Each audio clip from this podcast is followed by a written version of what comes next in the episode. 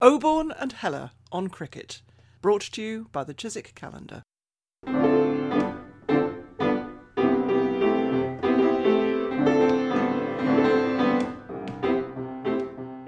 Hello, it's Peter Oborne, and with the very partial easing of lockdown, I'm back in London. And I want to ask Richard Heller, first of all, what the easing of lockdown means, Richard, for cricket across the country. Hello from me, Richard Heller, still in London, never left it. It's very hard to know what the easing of lockdown is going to mean for cricket because the government hasn't mentioned it in its 50 page guidance on uh, the easing of lockdown. It's mentioned other sports, but not cricket. And as far as one can see, cricket's been made to fend for itself, both top level cricket, international cricket, and more importantly, as regards the restoration of recreational and social cricket. It really annoys me that they mention tennis, golf, and football, but not cricket, and given that this is the cricket season. But first of all, I think we should follow up on that marvellous conversation we had with Nathan Leamon last week. Yes, we are indeed going to follow up that um, great conversation with Nathan Leamon about his novel we're going to ask why there aren't more cricket novels. Cricket's a wonderful game for fiction writers to write about. Why haven't more English fiction writers taken the opportunity? Start off by saying that in the inside cover of the book, The Test, it says it's the best English cricket novel since J.L. Carr's A Season in Sinji, which seems a plausible claim, except that I haven't read uh, A Season in Sinji. Should I do so, Richard? Yes, it's a, a very fine novel, and cricket's an integral part of it. But Season in Sinji was published in 1967, and that claim by Nathan's publisher does show how little cricket fiction has intervened in between. Though I could think of some examples, it's still quite a striking gap. There are many, many more American front rank novels about baseball, which is a much more boring game than cricket, than there are English novels about cricket. And why is that? Isn't it because uh, Americans lack taste? They regard baseball as somehow important, whereas the British have a sort of snobbish view of sport. This was a suggestion we got from Roger Alton, the sports correspondent of the Spectator magazine. He has a column there. He came up with a thesis that there was a English snobbery which prevented uh, us from writing books about cricket or serious writers doing that anyway. Well, yes, Roger, in a very forthright way, thinks that Americans take sport more seriously than the British do, and thinks that Americans have got no inhibitions about writing about sport. They don't feel that they're lowering themselves intellectually in any way when they take up sport.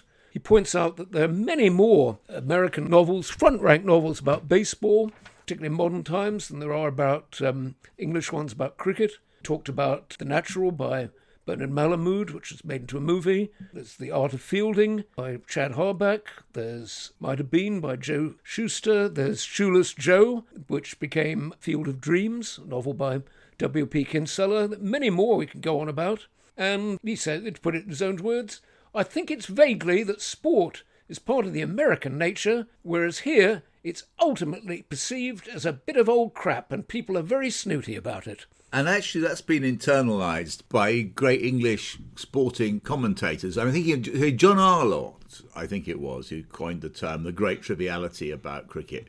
And I'm, I'm wondering if he's right to say that. Isn't there something much more important and universal about sport than the Brits acknowledge, and that we're being too self deprecating about it?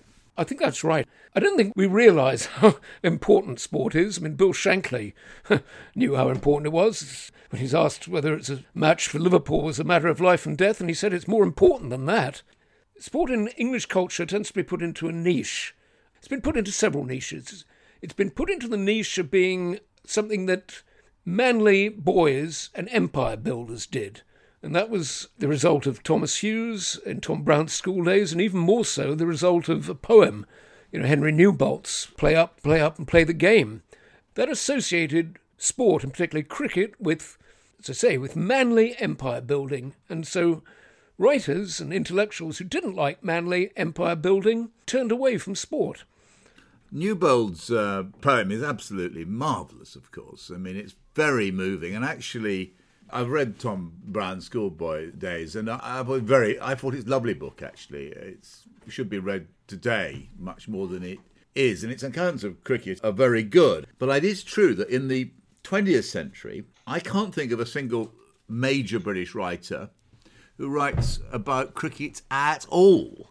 And, you know, from uh, D.H. Lawrence, Somerset Maugham, Arnold Bennett, you know, Evelyn Waugh, all the great British English writers ignore it. And that's a very telling moment, actually. I'm a great I've read almost everything that Evelyn Waugh has written, and uh, he, as a young man, he wrote an essay. His brother Alec, who was a very uh, middle-brow English novelist, was part of a cricket team, and he prevailed upon his Evelyn to go and w- play or watch one of these matches. And Evelyn Waugh wrote this very scathing account of his trip on a Sunday afternoon to somewhere outside London with these literary types. I mean, not great writers, but sort of middle brow literary types who were enjoying cricket, and he obviously re- felt nothing but contempt for them. Well, he did. Evelyn Waugh didn't like his brother Alec, uh, whom he nicknamed Baldhead. Alec Waugh was a very prominent member of the cricket team run by John Squire, which is caricatured in that terribly overrated cricket match in England, Their England by A.G. Macdonell. He's uh, presented as Bobby Southcote, and he's a good cricketer. Evelyn Waugh positioned himself as an aesthete. I think he was actually a member of a club at Oxford called the Aesthetes. Aesthetes prided themselves on not being sporty at all, not falling for the heartiness of their sporting colleagues, and conversely, hearties and sportsmen used to regularly trash the rooms of aesthetes and even, you know, debag them in the quad. That comes into Evelyn Waugh's writing. Anyway, he was in very much in the opposite camp in this rather artificial division that got established in English culture between aesthetes intellectuals and, and games players. It very much so. If you look at the other fantastic novelists, there were you know, Graham Greene, uh, coeval, Anthony Powell, contemporary. It just they don't have cricket in their in their novels. By the way, I've got to mention the fact that our umpire, Ian Vaughan Arbuckle, who we were discussing in connection with Dwin Bramall last week or the week before, Ian actually played Bobby Southcote in a film of that cricket match. Really? He was at British military headquarters, he says, when he got a call as captain of the British Army cricket team, and they, he was asked to go off and uh, bat because obviously the actor didn't know how to bat. And so there is a film made in the late 60s of, of England, Their England, that book you talk about, in which the, the batsman hitting all the runs is, is our umpire, Colonel, I should say, Colonel Ian Vaughan Arbuckle. And uh, he said he got very well paid, £300 a day, I think. Knowing Ian, I'm sure it was, you know, one take, one take, Ian Vaughan Arbuckle. Cricket's notoriously hard to film. Joseph Losey had a lot of had to take a lot of time over the cricket scene in The Go Between. He made that as a film, and it's very important either to coach actors in playing cricket and make it look authentic, or to get you know good stunt doubles for them. And um, it's a difficult process. So you know, all power to Ian Vaughan Arbuckle, and um, he deserved to be well paid. Yes, I, I, but I want to go back to that book, England, That England. I am so glad to hear you say it's very overrated because it was thrust down our throats as being the classic piece of writing about cricket, and actually it's hackneyed, it's cliched, it's not funny at all. The one writer of great significance in the last century who did mention cricket at all, as far as I'm thinking, is Kipling, because he there is a cricket match. Kim plays cricket uh, while he's at this sort of uh, version of an English public school in Ahmedabad, isn't he? Yeah, they tried to make him into an English gentleman briefly. They don't really succeed. But he gets an English, proper English education, and indeed he's a member of the cricket team. He's a left arm bowler. Is that what he played?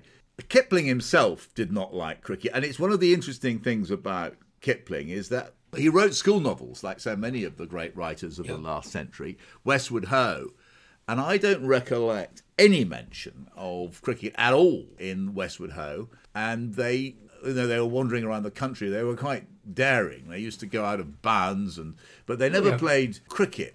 And I think that was because Kipling very much disliked his public school and everything it stood for. Yep, he did indeed dislike his public school and all his I think all his child heroes are anti-establishment figures in some sort of way. They, um, you know, they reject conventions, so he'd reject, very much reject cricket as part of that.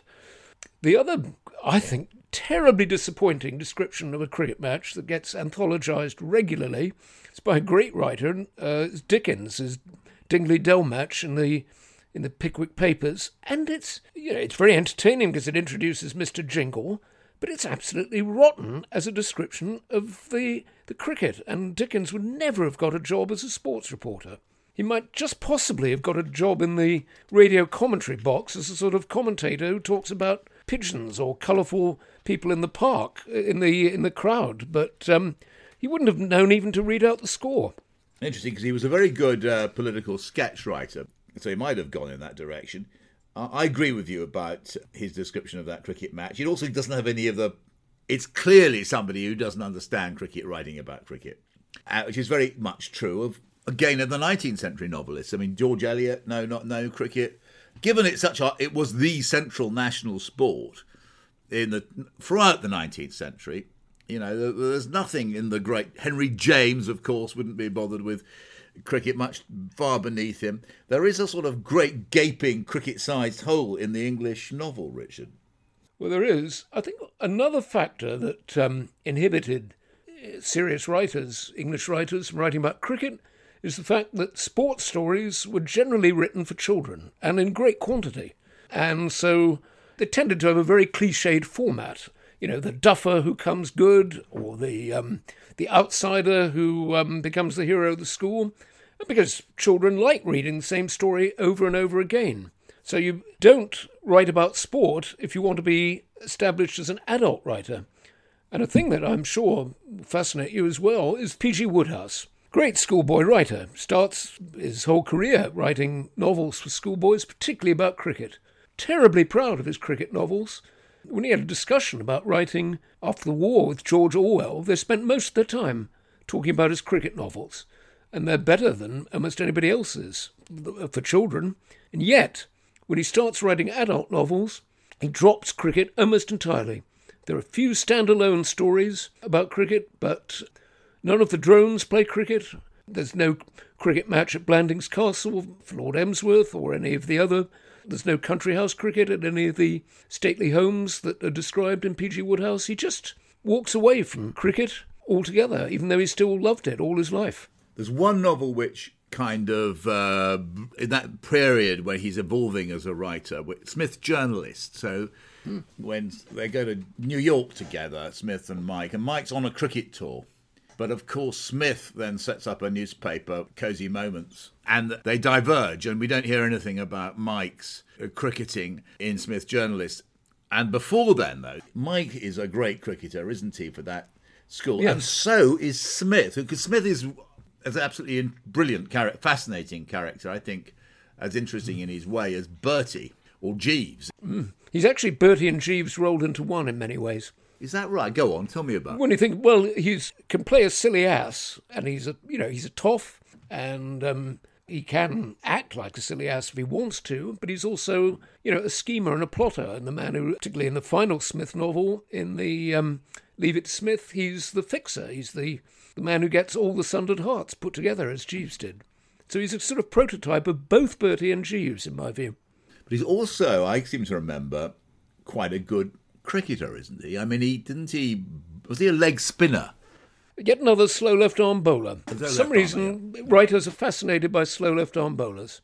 But your point is so interesting. I hadn't reflected on this that once Wodehouse abandons the schoolboy story, cricket vanishes. Those Mike stories are very, very interesting. Just to return to Evelyn Waugh for a bit, he made this. The reason I read them is that I read this remark by Waugh that Wodehouse's schoolboy stories are more interesting than any of his other stories because he's discovering in him the great powers he had but didn't know he had as a writer.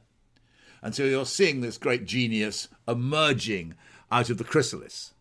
P.G. Wodehouse's cricket schoolboy books are much better than the conventional ones. They have a lot of later Wodehouse beginning to emerge in them. We see a lot of wordplay, and um, the plotting is usually better than the conventional plotting as well. It is odd though, because Wodehouse didn't give up writing about sport. There was an awful lot of golf. Actually, I don't. I'm not particularly fond of those 19th hole stories. But he just there's nothing about uh, cricket. What explains it? Uh, he used to play a lot of cricket himself, Wodehouse, not just as a schoolboy at Dulwich, but afterwards for the Authors Cricket Club. Maybe as he stopped playing cricket and played much more golf, and probably heard a lot more golf stories that he could adapt. He just may have found more source material in golf. And golf has more devotees. He may have had, a, and particularly more devotees in the United States, where he had a public. He went to the States, didn't he? And of course, that would have separated him from cricket, but not at all from golf. But of course, he named Jeeves after a cricketer, which is a central point, isn't it? He did, and he's um, there's a fine book about um, Jeeves the cricketer, which uh, I think we will discuss in a later episode. But um, he watched Jeeves, who was a young uh, Warwickshire cricketer and a very fine, actually, opening bowler, and uh, everybody said he was destined for an English career, but was sadly killed on the Somme in 1916 with many others. I mean, it's a very sombre and melancholy subject. What do you think, by the way, of uh, the one book I really did enjoy? I haven't read it for 50 years, of uh, Hugh de Selincourt's The Cricket Match. I, I found that rather a moving picture of English village life. Those books stand up extremely well, I agree with you. They were, interestingly, they were revived in the 1970s by John Parker, a journalist, same village and the descendants of the original characters. And those books, the 70s books, are pretty good too. The original book, The Cricket Match, was 1920s, wasn't it, I think? 1924. And who was um, Hugh de Selincourt? Hugh de Selincourt was a um, you know, a, a writer, from, came from a literary family. He was related, and I can't remember quite how, to A. A. Milne. right. Who incidentally was also a cricketer for the authors. And um, de Selincourt found this particular niche writing about village cricket. He wrote about it so well that, in a way, I think he harmed cricket, as it were, as a subject for for later writers because he made it a kind of he put it in another box, you know, a box of ideal vanished village life in England. So did, incidentally, earlier did um, Siegfried Sassoon in the Sherston novels. There's a lot of cricket in there. Very autobiographical trilogy. Siegfried Sassoon uses cricket as a, an expression of um, pre war England. And so if you didn't, which, and they both are very good descriptions of cricket and very good books, but uh, very good writers, but they, in a sense, sort of defined cricket for other people in a way that they didn't may not have wanted to write about. If you didn't want to write about ideal village life that has disappeared, you couldn't write about cricket. By the way, the ground he used to play on in Heytesbury, I used to play there quite a lot. Really? You mean Siegfried Sassoon? Yeah. Yeah, Siegfried Sassoon. I knew people who remembered him. Really? My old history teacher, Jeremy Barker, used to. And he did his national service somewhere around there, and he used to he says he used to have long chats with Siegfried Sassoon, and he's a gorgeous ground at Heytesbury, and um, the family house, unfortunately, they put quite a main road straight through the front lawn, which was an act of rather typical oh. vandalism of the 60s. L.P. Hartley wrote rather well about cricket, I think. I think that it, one of the reasons why Hartley wrote well is that he very naturally inserted a cricket match into the go between, didn't he? And it sort of worked perfectly there. There was nothing sort of nostalgic or mannered about it, which I think there is in some of the Sassoon writing about cricket. It's absolutely right in the plot, in the setting, which is you know pre-war, in um, a family who's got a country house. It's very logical that they'd have a, a you know a country house match against against the village. It's a very, very good way of defining the class divisions, which are really what that entire novel is about. As where the squire's team, the landowner's team are the sort of privileged amateurs, the um, you know the village team are the sons of toil, and um, they're allowed to meet in this setting, but on terms set by the landowner in a slightly condescending way, and very symbolically, in the actual cricket match, the boy who's been bridging the social gulf between the yeoman farmer, the character played by Alan Bates, and the um, landowner's daughter, played in the film by Julie Christie, the actual go between catches the Alan Bates character. I can't help thinking the movie because they, they did Joseph Losey did shoot it particularly well after all his trouble. Oh, uh, interesting. I, as you know, I'm a huge fan of the William Brown stories. I read them almost all the time. And um, there is a well, there is a country house match in one of the William Brown stories where the Brown household, which is very solidly respectable middle class, William's older brother Robert gets this invitation, sending an absolute frisson of excitement oh. through his family to go and play in Sir Gerald Markham's country house cricket weekend, week rather. And uh, William, uh, Sir Robert turns up, this rather earnest middle class boy, uh, and is uh, find himself very much uh, at a loss or embarrassed in this rather grand setting full of elegant young women who ignore him. Oh. And it, William, of course, comes to the rescue in various ways and sets it right. So that, that is a very that it rather reminds me of the go-between for some reason. Yeah, but slightly happier ending. It's interesting. William either ruins Robert's life or you know saves the day. There's nothing in between. Well, funny enough, he often does both because what he does is he first of all plunges Robert into a catastrophic situation of social mortification, but then that leads somehow to uh, Robert's vindication, and it, and it did. One subject I would like to ask you about, Richard, is Simon Raven. He was at school, as we all know, with um, the greatest English post war batsman, Peter May, at Charterhouse. But I've actually never read the novels, but they apparently do contain an awful lot of cricket, don't they? They have a lot of cricket in them. He was um, a great enthusiast for cricket. His autobiography also contains a lot of cricket. His novels tend to be about even the cricketers are it's a new category of cricketer, really. It's the cricketer as a cad. You know, the cricketer as a, as a bounder, as a somebody who lives in a very loose world, you know, who's not just a cricketer, but is probably also a gambler and indulging in illicit sex and um, no doubt cheating on his taxes as well. So um, it's almost it's subverting the um, the myth of cricketers as you know manly boys who go out and save the empire. These are um, loose boys who go out and become remit- remittance men in the empire. Does he have a portrait of Peter May who doesn't fit into the category you describe? He does. There are some good cricketers in them, but they're always contrasted with the um, sort of loose ones. And Peter May figures I can't remember his name, but he's one of the, the major figures in the Fielding Grey novels, the whole sequence of novels that um, that Simon Raven produced about life in the 50s. Peter May is a good schoolboy in the novels who I can't wish I could remember his name, who is constantly being, you know, subverted by the bad schoolboy, i.e. yeah. Simon Raven. Yeah. Does Jim Prior. Uh, Jim Jim Prior appears in that novel as well. Because he so was at William Rees-Mogg, with... who's the, the the scheming scorer.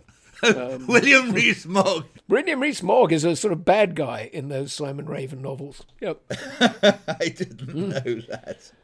Yes. Simon Raven, and I can't remember if it's in the, just thinking of the cricketer as the cad and the, the, one of the cricketers Simon Raven writes about, I can't remember if it's in fiction or fact in his autobiography, or possibly both, is a batsman who has uh, part of his bat handle hollowed out to provide a flask for gin.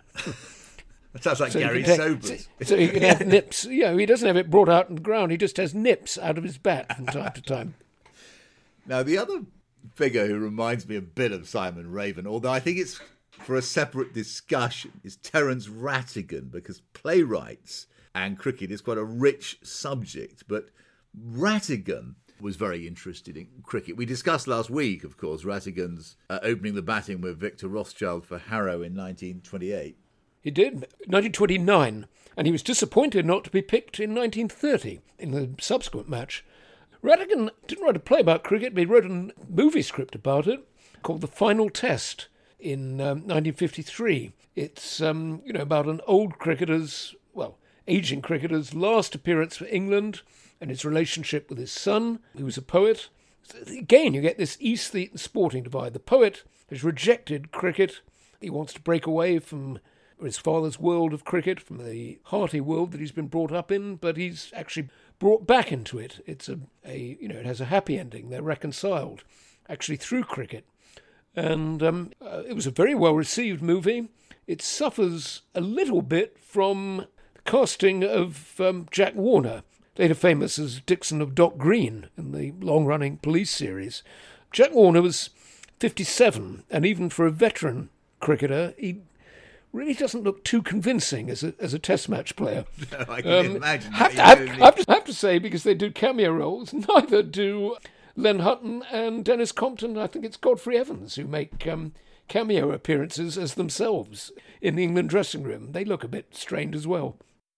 I um, think we're going to need to have a separate discussion on playwrights because whereas we've agreed, I think established, that there's no rather disgraceful lack of interest in cricket from novelists, playwrights are different, and I think we should discuss them uh, in another week.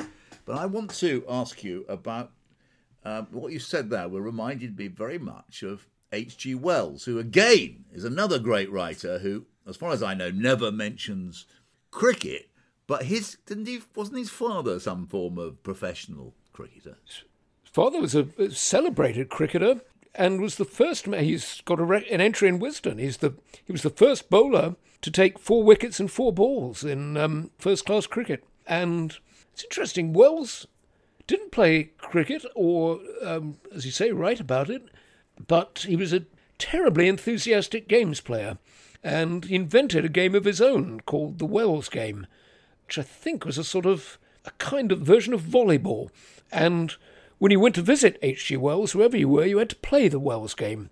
It never caught on. It certainly never replaced cricket, but um, very sporting man who, for some reason, turned against cricket. Perhaps he didn't like his father or wanted to escape from his shadow because he wrote a very moving books about his childhood and early youth, like History True. of Mr. Yep. Polly and so on, where True. cricket would have been very natural uh, to come in. But I'm sure that I've never read Wells having a cricket scene, let alone a theme. I can't remember one either. There's no cricket in the time machine. It doesn't survive. No, no, I'm not thinking about it. I'm just thinking of sci-fi bits. There's no cricket that survives far into the future. Or War of the Worlds. We don't get cricket. No, no the Martians don't play cricket. They don't. they, they um, I think they'd have the advantage. They'd be pretty. I think they'd. Uh, the Martians would have produced a lot of fast bowlers. I um see that uh, one of the. Have you read? I mean, you've read everything. Maybe you've read this one. Didn't the greatest English batsman of all times, Hobbs, write a cricket novel? Jack Hobbs did indeed write a, um, or put his name to a novel. It was ghosted by a, a hack thriller writer called Sidney Haller. It's a very prophetic novel. It's called The Test Match Surprise. It's prophetic in that it predicts an English victory at Headingley, in which England have to chase what seems like an impossibly uh, high total and are led, propelled to victory by a, a brilliant century from a figure, well, rather like Hobbs in his day, but rather like Stokes in our day. And um, it's quite a. Um, that was written in 1926, so um, Hobbs and his collaborators saw into the future, what, 80 years on? That's very interesting indeed, isn't it? Yeah, it was more than 350 they had to get, and uh, the Aussies had batted first, and um, led by more than a hundred. Then Stokes, the Stokes figure wins. It's almost word for word what happens in the Test match. But interestingly, I think is also very similar. I'm not going to give away the result or anything in the test by Nathan Leamon, which we rate so highly, but the actual structure of the match there is very, very similar as well. It is. It's it, you know it, it's the the on-field and off-field drama of one single Test match interestingly replicated by another great English batsman about 40 years later. Ted Dexter produced a thriller, helped by a journalist, Clifford Makins.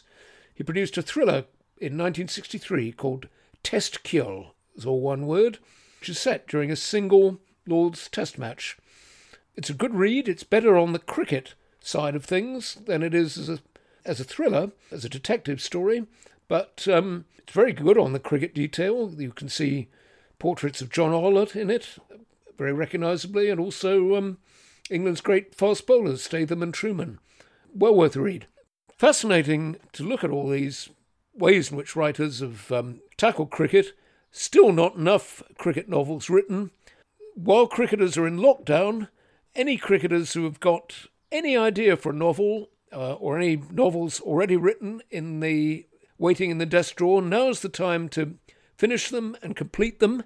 And um, when you send them to an agent or a publisher, the uh, predictable response of the agent and the publisher will add an extra yard of pace to your bowling if you're a bowler, and an extra hammer to your bat if you're a batsman.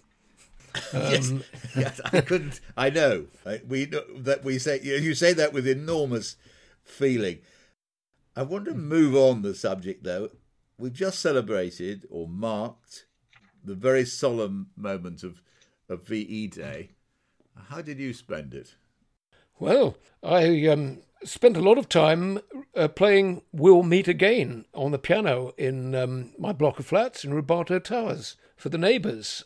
And you know, they, they banged on the walls and the ceilings for encores, and I had to do it over and over again. Yes, all right, but seriously, I want to ask you how did. How about English cricket uh, as we went to war in 1914 and 1945? Well, quite seriously, it did um, make one uh, make me, you know, go back to reflect on um, uh, how English cricket coped with, with both world wars, and there was quite a strong contrast. Christopher Sandford, this historian, has written books about each of the last cricket seasons before the um, the Great Wars of the 20th century. He wrote The Final Over about 1914, and more recently, The Final Innings about 1939. They're both enriched by a lot of um, contemporary letters and diaries which he quotes. And really, the response was of cricket was very different, and it's because of the very different circumstances in which the war arrived. In 1914, war was um, came very suddenly as far as the United Kingdom was concerned. It hadn't been predicted, and um, when it did arrive, people thought uh, it wouldn't be a long war and it wouldn't interfere. That would be the British professional army would fight it, would win it quickly with its allies, and um, it wouldn't affect life at home. The, the whole slogan in 1914 was business as usual, and um, that war broke out in August. The county championship was um, in progress, and it went on until W.G. Grace, in his last public act, urged cricketers in a letter to the Times to enlist instead of playing cricket. It's interesting that W.G. Grace was the um, next to Lord Kitchener was in a sense a big recruiter for um, the forces, and also perhaps had the sense that it was not going to be a short war, that it was going to be a very long one. Fascinating. I must say that that is very true. That people just didn't realise in 1914 they were convulsed by the Irish crisis they were convulsed actually by the mutiny in the Curragh. They were convulsed by the suffragettes, and I think right right until the end of these sort of obscure events in the Balkans didn't arrest people's attention uh, at all.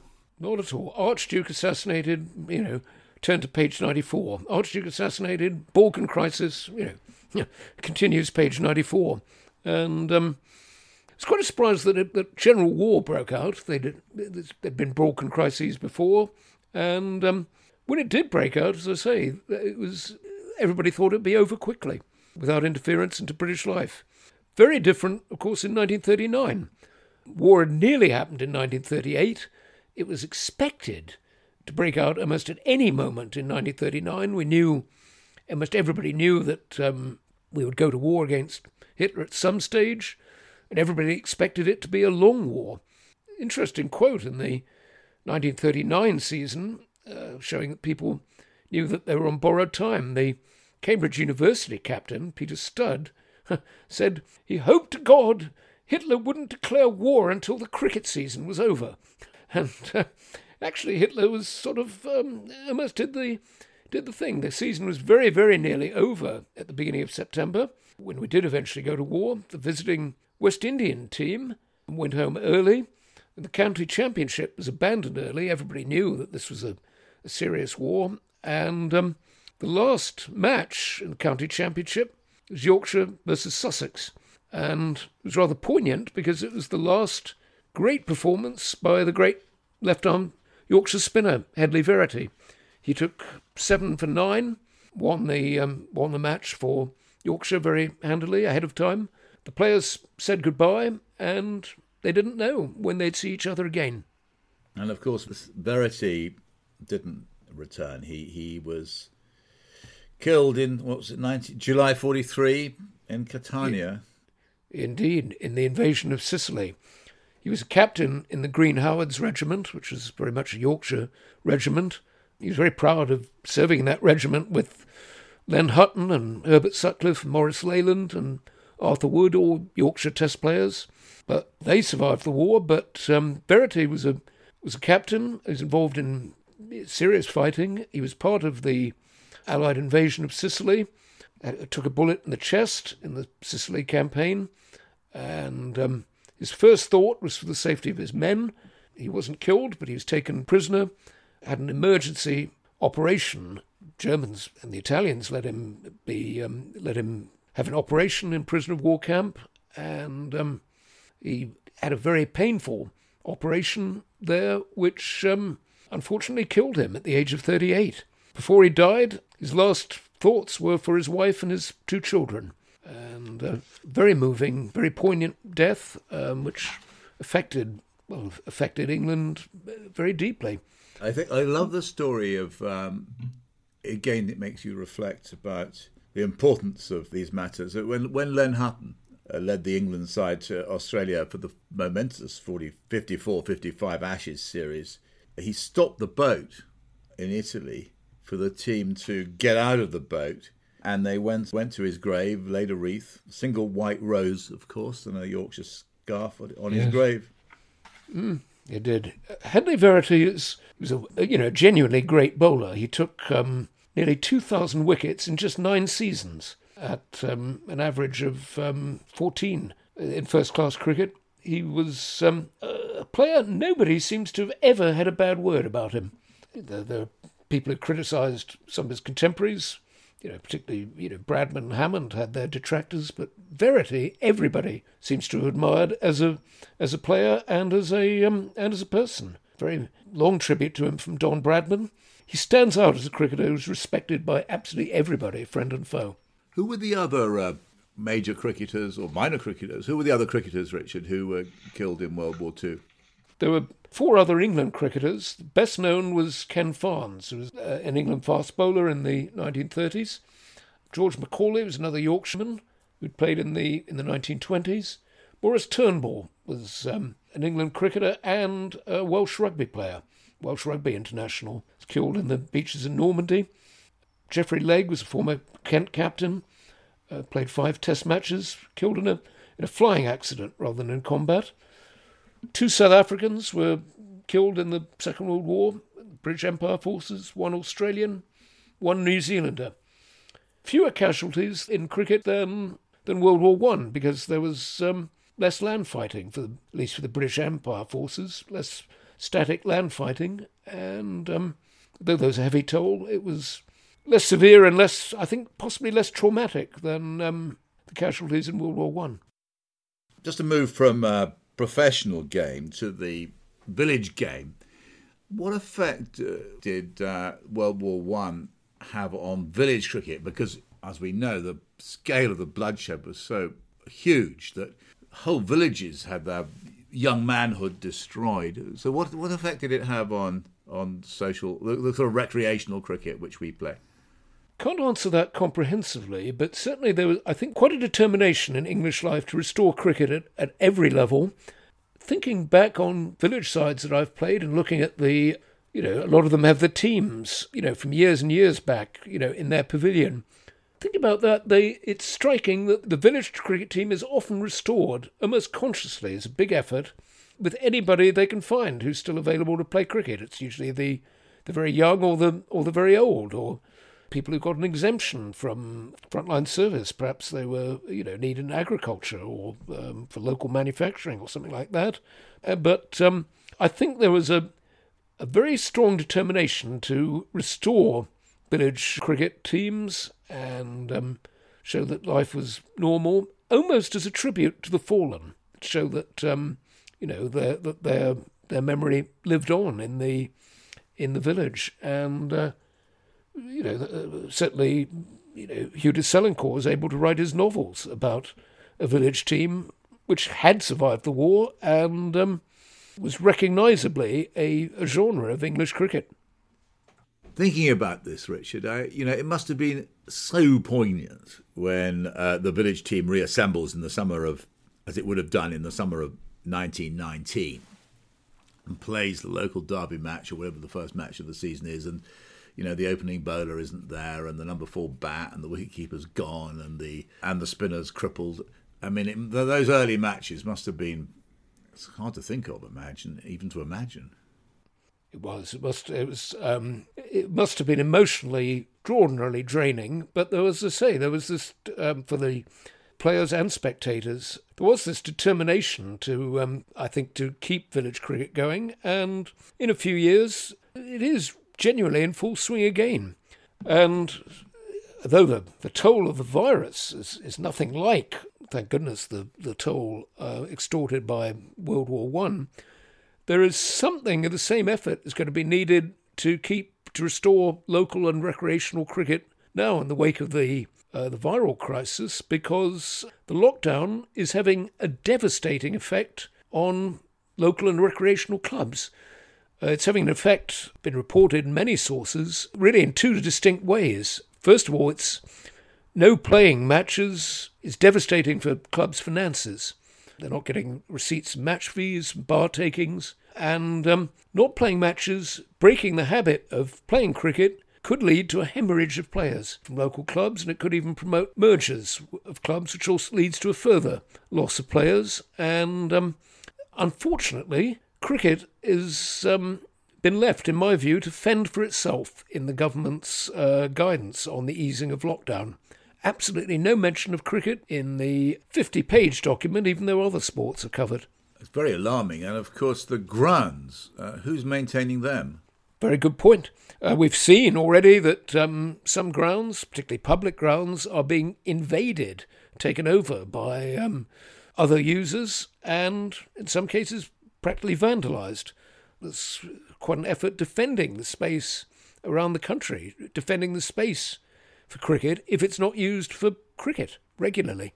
And it's not as if there's that much space, is it? Because the cricket in a public park is only that little precious 22 yards in the middle, which needs to be protected. And the nets, you know, there's not, they take up very little space. And I think sometimes people, maybe understandably, don't understand the importance of just not going onto those 22 yards because they can be destroyed so easily. Very much so, and it's the one space that it's not a very big space in either case. It's the one space that cricketers need, you know, dedicated to themselves. There's nothing else you can do in a, properly in a cricket net, and um, we cricketers need our practice facilities, and we need one dedicated pitch to play on. I don't think that's asking much.